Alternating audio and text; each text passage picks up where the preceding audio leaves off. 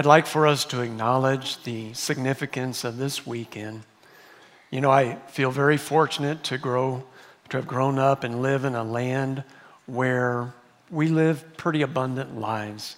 I mean, I know we have issues and stuff, but I mean, people are risking their lives to get into our country. And I'm, I just feel very humbled by that. And uh, I feel uh, just grateful for those who have made the ultimate sacrifice, those heroes who have given their lives in service of our country.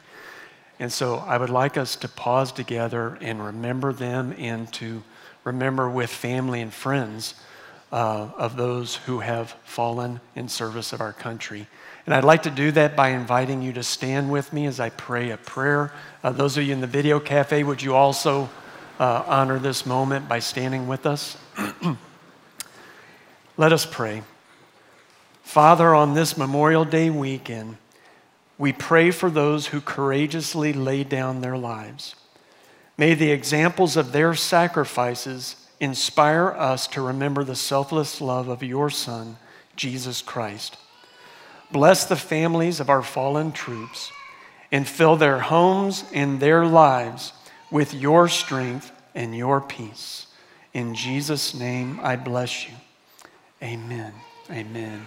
Amen. Thank you. You may be seated. Now, this weekend, I want to speak to you about who we are as a church and a little bit about where we are going. You see, next week will mark the 27th anniversary of the City Church movement. And City Church exists so all people can believe and thrive in Jesus. And in 1992, City Church began with a vision to be a church for all people, not just church people. You see, City Church exists for people who don't get church and don't go to church. City Church exists for the messed up and the jacked up. City Church exists for the broken and the hurting. City Church exists for the cynics and the skeptics. City Church exists for those who feel lost and for those who feel far from God. And that initial vision still guides us to this day. And I believe that churches like City Church matter. And I want to talk to you about that for a moment today. You see, I've been a pastor for over 30 years. And back when I, I started my ministry, I had a discontent about the way we did church. Now, don't get me wrong, I love the church I grew up in. I came to believe in Jesus because of my church. I'm grateful for that. And I learned lots of good stuff about life in the church I grew up in, and I am grateful for that. But I really didn't feel comfortable inviting my unchurched friends to the church I grew up in. You see, it's like I instinctively knew that my church was for church people.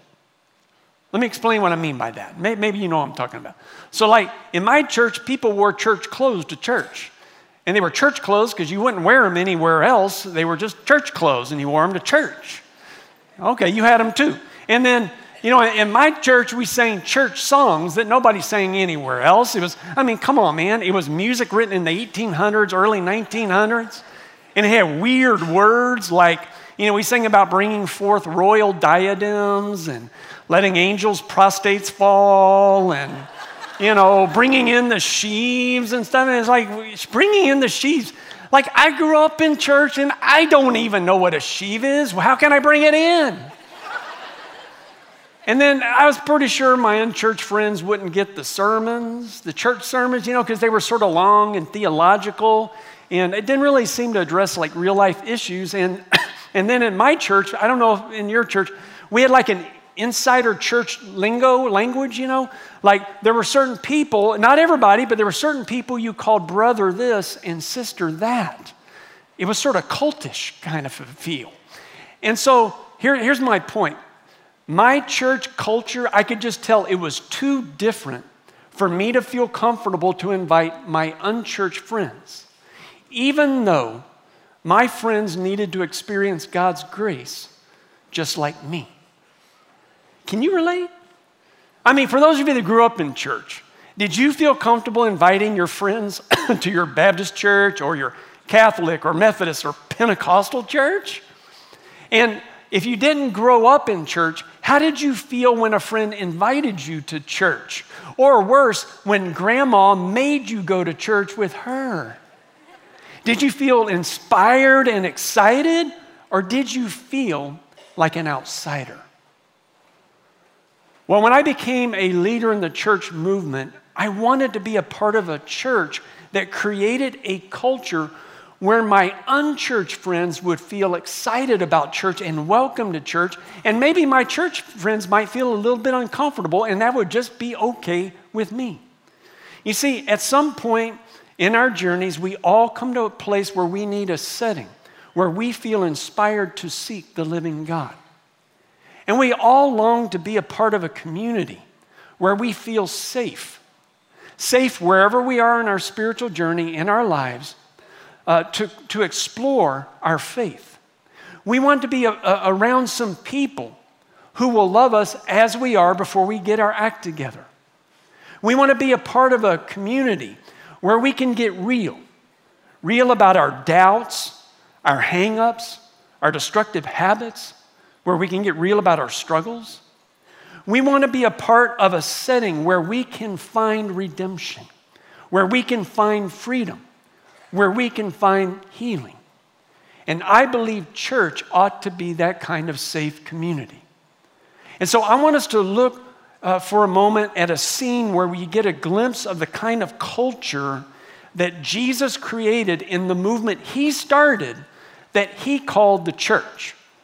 And what's interesting about the scene we're going to look at, it, it, uh, it's a scene where he invites a young man to follow his movement, only this young man had a messy past. You ready? This is Mark chapter 2, verse 13. Once again, Jesus went out beside the lake. A large crowd came to him, and he began to teach them. As he walked along, he saw Levi, son of Alphaeus, sitting at the tax collector's booth. Follow me, Jesus told him, and Levi got up and followed him. Now, when Jesus invited Levi, this tax collector, to follow him, he was creating culture. And so let me explain what I mean by that. You see, tax collectors in Jesus' day had notorious reputations, very terrible reputations. You see, they collected monies for an unpopular foreign power, the Roman Empire.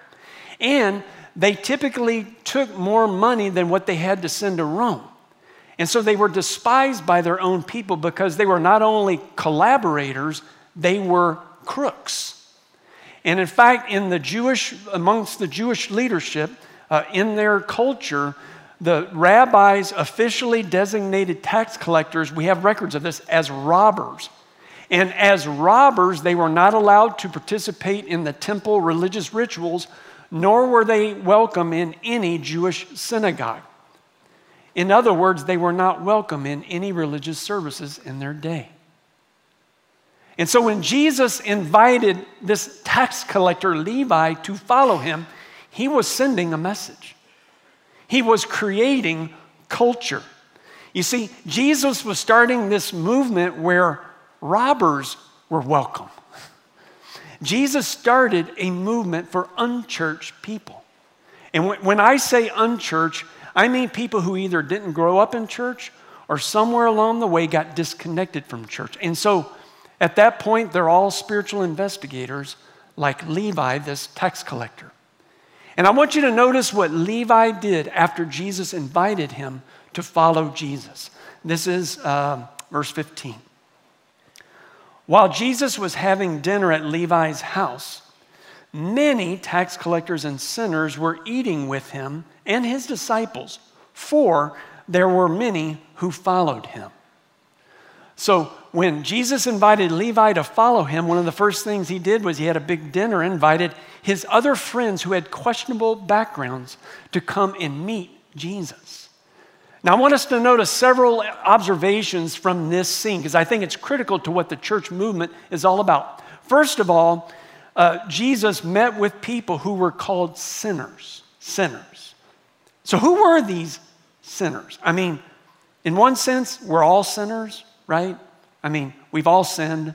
We've all fallen short of God's expectations. So, in one sense, you could say everybody's a sinner, but It's very clear that when Mark used this label, everybody in the first century knew who he was talking about. And so I did a little bit of research and I found out who the sinners were. Sinners were people who had tried to follow the Jewish moral laws and religious laws, but they messed up so much that they finally gave up. They gave up on the Jewish religion and they didn't care what the Jewish religious leaders thought about them they became unchurched. And like the tax collectors, because of what they did, they were not welcome in the temple uh, worship services nor in any synagogue. But what's interesting is they were welcome at Jesus' gathering. And like them, some of you may have given up.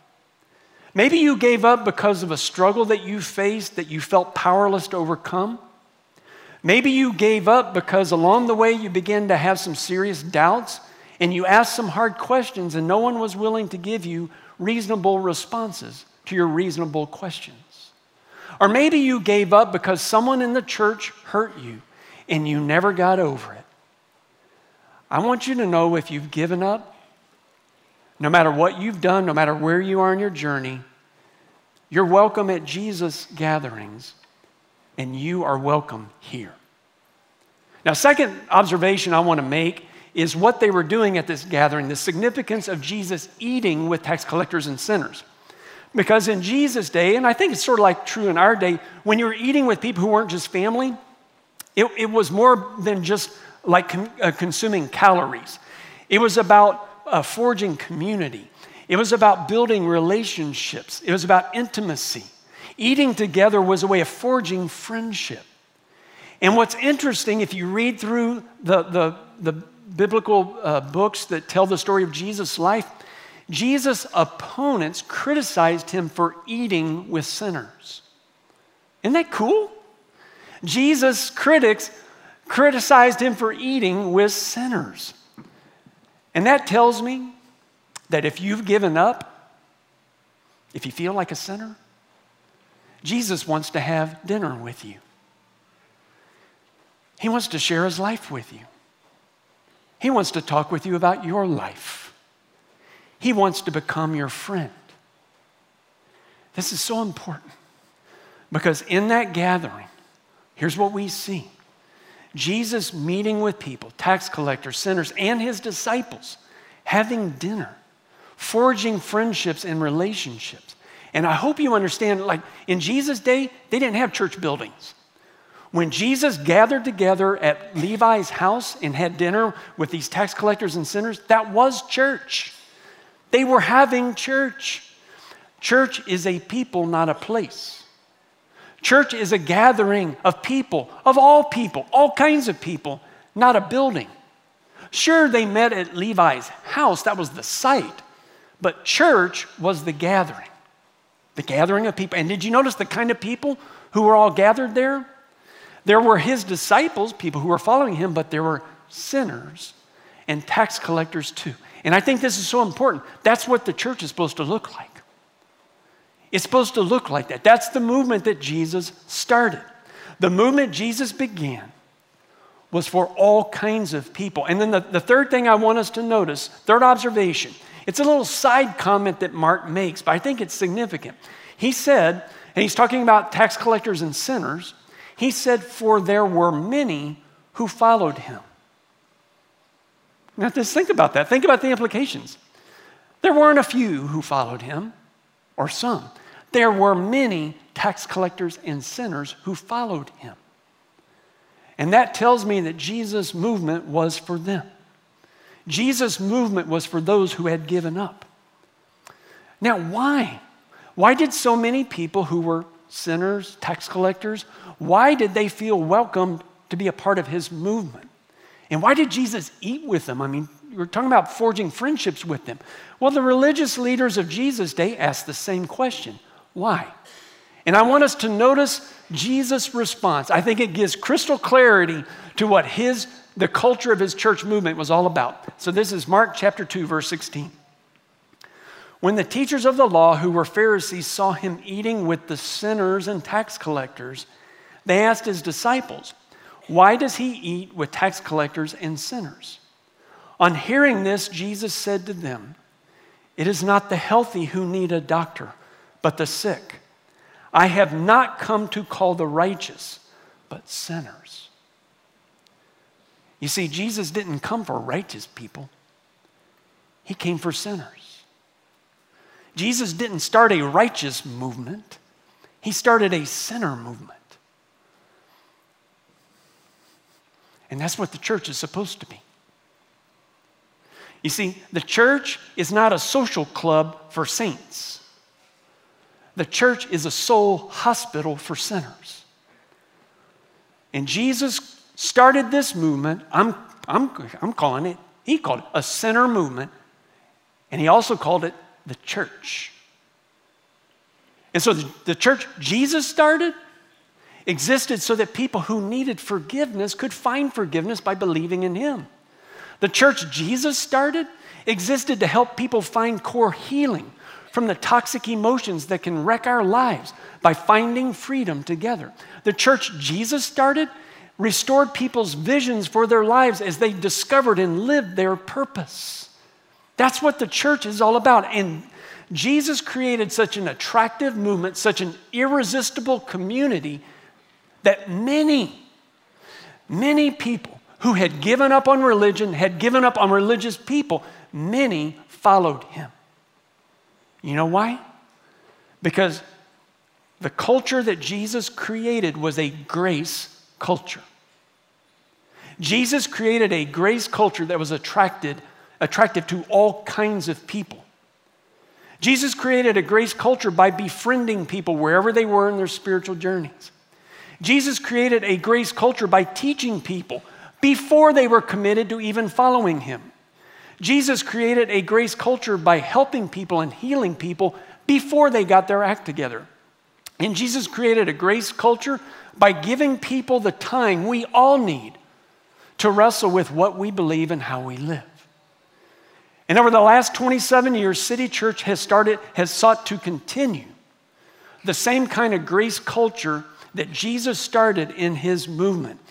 City Church is a safe community where all kinds of people, wherever they are in their spiritual journeys, are welcome to come and explore our faith in Jesus Christ. We're not a social club for saints, we're a soul hospital for sinners. And so we welcome people no matter what they've done, no matter what they are doing, and no matter what they believe. And as we continue moving forward, that is who we are and how we are going to be. We exist for all people, especially people who have given up. And so I need to say something to those of you who call City Church your church. You are the ones responsible for helping us create this grace culture and protect this grace culture. I can't protect it.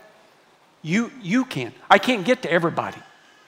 And so I'm calling you to do what Jesus did to create the grace culture that he started with his movement. So I'm calling you to welcome all kinds of people, no matter where they are in their journey. I'm calling you to love all kinds of people, no matter where they are in their journey. I'm calling you to befriend all kinds of people, no matter where they are in their journey. And to join me in protecting this grace culture. You know what I, you know what I hope gets said about City Church?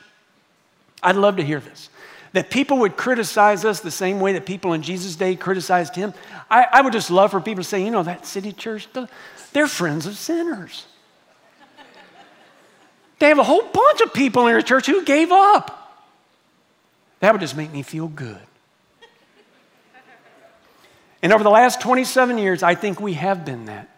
We have been that kind of safe community. We have literally seen thousands and thousands of people believe in Jesus and get baptized. And so far this year, we have baptized 127 people just here at the Bandera Road campus alone. Yeah. And I, am grateful, I'm grateful and excited about where we've been in our 27 years, but I'm, I'm even more excited about where we are going in the future. And I want to talk to you about that for just a moment. You see, we, we, we've wanted to expand the city church flavor of the movement. And at first, we sought to do that by creating video venues of, of City Church because you know, you know what we found out about San Antonio folk? They don't like to drive a long way to go to church. I mean, they'll drive a long way to go to the Spurs game, but they don't want to drive very far to go to church. And so we wanted to have locations, you know, that were closer to people. And, and, but, but I think our vision has changed. And so that's what I want to talk to you about uh, for the next few moments. Uh, so, two years ago, when the elders of City Church asked me to become the lead pastor, one of the first things that we did was we got away with leaders of each of the three campuses. If you don't know this, we have the Bandera Road campus, we have a downtown campus, and we had a west campus. And we got away on a retreat to pray, to dream, and to plan. And one of the exercises that we did, and this might be a good exercise for you to do in your life, is we looked backwards on our history and we acknowledged where God had blessed us. We acknowledged uh, what God had accomplished in our history and celebrated it, you know. But we also noticed what did we try that worked and what did we try that didn't seem to work? Because I think sometimes you have to be honest about that kind of stuff. And, and what we realized as we look backward, because sometimes when you look backward, it gives you a sense of clarity of how you move forward. That's what we were trying to do. As we look backward, we acknowledged a couple of uh, observations which was twice we tried to start a video venue or video campus of the Bandera Road campus so that the teaching from Bandera Road would go there on video. And in both cases, when we were honest, we admitted that the video venue, at least for us, didn't seem to work. Both campuses struggled when we tried to open video venues. But when we identified and empowered gifted leaders and speakers to create live experiences like the City Church uh, weekend service, both campuses flourished. And so, there on that retreat, we acknowledged something that what we did well wasn't planting like campuses, what we did well was planting churches.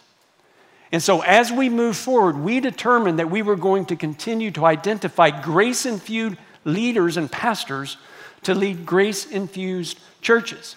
And so, six years ago, City Church Bandera Road planted City Church West with a call to go west to reach the 350,000 people in this burgeoning part of San Antonio. And what began as a few hundred people planting that church has now grown to over a thousand people serving West San Antonio. And earlier, uh, late, like last year, some of the pastors and elders, we were praying about how to expand the movement even more.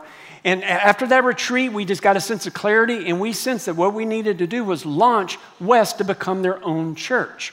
And so this past January, some of you know this, we launched West, and they changed their name to Meta Church in January. And I, I now want to report to you five months down the road that they are doing well, they are growing, they are baptizing many people, and they're making a huge impact in West San Antonio. And I'm super proud of Pastor Clayton and of his team. They're doing an awesome job. Yeah. And I believe Meta Church is the first of many churches that City Church will plant in the future. And I got, I got a word from the Lord that I feel like gives us a sense of clarity about our strategy to expand the City Church movement. Are you ready? Okay, so this comes in Mark chapter 3. So, Mark chapter 2 is where you get the scene of the church culture. This comes from Mark chapter 3. So, Jesus goes up on a mountain, he spends the evening in prayer, and then he comes down off the mountain, and his strategy is clear. You ready? This is Mark chapter 3, verse 13. Jesus went up on a mountainside and called to him those he wanted, and they came to him. And he appointed 12 that they might be with him and that he might send them out to preach and to have authority to drive out demons. So, did you notice the strategy? Jesus identified certain people, and then he called those people to be with him so that he could train them to do what he did. And then he sent those people to do what he did. And in doing that, Jesus multiplied his movement. His movement went beyond himself. And I believe that's the word that the Lord has for us as City Church. That's where we're going in the future. And that is multiply. Can you say that word with me? Multiply. All right, you're excited. I'm grateful. And, and you play a part in multiply. Because we're going we're to uh, con- continue to expand the city church movement, our flavor of the church movement, by multiplication. We're going to identify leaders like Jesus did, and we're going to call them and invite them to be with us so we can train them to do what we do well. And then we're going to send them out like Jesus did to preach and to help people find freedom. And we're going to support them for the first few years. That's another thing we noticed that we did well in launching these uh, churches. And then we're going to birth them as their own churches who can then birth more churches. And so I told you you have a role to play. And so um, let me unpack what that means. So if you call City Church your church, first thing I'm asking you to do is to pray. Prayer moves mountains. People don't move mountains, prayer does. And I encourage you to pay attention to spirit promptings. Anything that God leads you to do or speaks to you about, f- follow up on it. Pursue whatever God calls you to do. Second thing I'm asking you to do is to find freedom yourself because you can't help anyone else find something you don't have. And so that means you're going to need to get into a circle and, and forge some friendships where you can unpack all of your stuff. And at some point, I want everybody who calls City Church their church to go through our Peel the Onion program, which is where we help you get core healing. And it will empower you to do what you're called to do. Third thing I'm asking you to do is to live your purpose. Discover the unique gifts that God has given you, discover your unique passion uh, for life, and get involved in this movement. It is the greatest movement ever because the Son of God started it, and find your unique way to make a difference. And we have a program to help you with that. It's called the Purpose Path. And then finally, I'm asking you to give with purpose. And so I know uh, hundreds and th- or even thousands of you have joined me in a journey I asked you to join me on this year. I've called the Generosity Journey, which means you took a step of faith in giving to the city church movement. And so if you've already taken a step of faith, I thank you and pray God would bless you. But if you haven't joined the Generosity Journey, which is what funds City Church, I'm asking you to take a step of faith. And so this is what I mean by that. If you have not given anything to the City Church movement, I ask you to give something to the City Church movement and become a new giver. If you have given something to the City Church movement, but you don't give regularly, then your step of faith, I'm asking you to become a consistent giver. Pray with your family about an amount that you can give consistently, regularly, and each time you get paid, give that amount. If you are a consistent giver, but you don't give a significant percentage to the city church movement, then I'm asking you to become a percentage giver and to give 10%. That's what the Bible calls tithing. And tithing is talked about from the book of Genesis all the way through Jesus, and there's a blessing that comes with that. And my prayer is that you would experience the God of the blessing uh, as you give. The last uh, step of faith for some of you, some of you maybe are, you're already significant percentage givers, then I'm calling you to be a legacy giver. Begin to think about your legacy to the movement that Jesus started by giving beyond your 10%, either to City Church or to one of our social action partners like uh, the San Antonio Food Bank, or even to a need in the community. And I believe by living with purpose and giving with purpose, we will be able to take this movement forward and multiply it in many parts of our city and our state that need a city church kind of church. Now, I want to end by telling you about one story of a man whose life was changed because of the grace culture that you've helped us create here at City Church.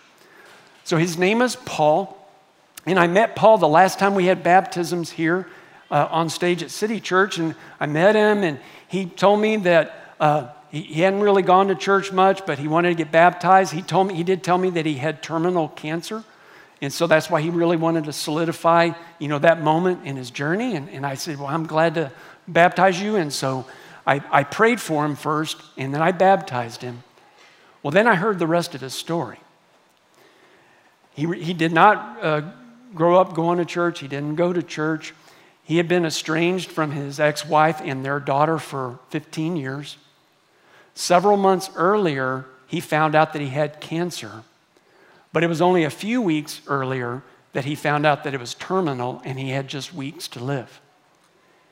Don't know what had happened in his life, but he was not connected with anybody.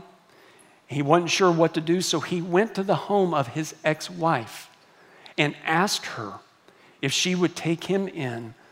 He told her what was happening, and he asked her if he could die there. And his ex wife goes to City Church. And despite the hurt that she had, and the anger, and the pain, and all of it understandable, she told one of our pastors that she kept thinking, What would Jesus do? And she felt like Jesus would take him in. And so she took him in. It's, it's one of the most inspiring acts of love and kindness I think I've ever heard, you know, as a pastor. And because of that, that next week at Easter service, Paul came to Easter service. And he heard the good news that Jesus loved him, died to pay for his sins, and could give him eternal life and forgive his sins. So his destiny would be sure. And so the next week, he came and he got baptized right over there.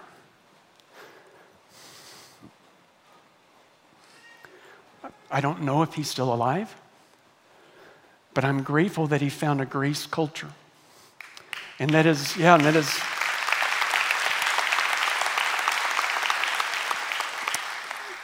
And that his ex wife was such a great example of God's love to him and God's grace to him. And, uh, and so if you call City Church your church, let, us protect this and let's move this forward. And, uh, and if, if you would say, you know, Pastor, I don't know what I think about church yet, but I feel more like Paul.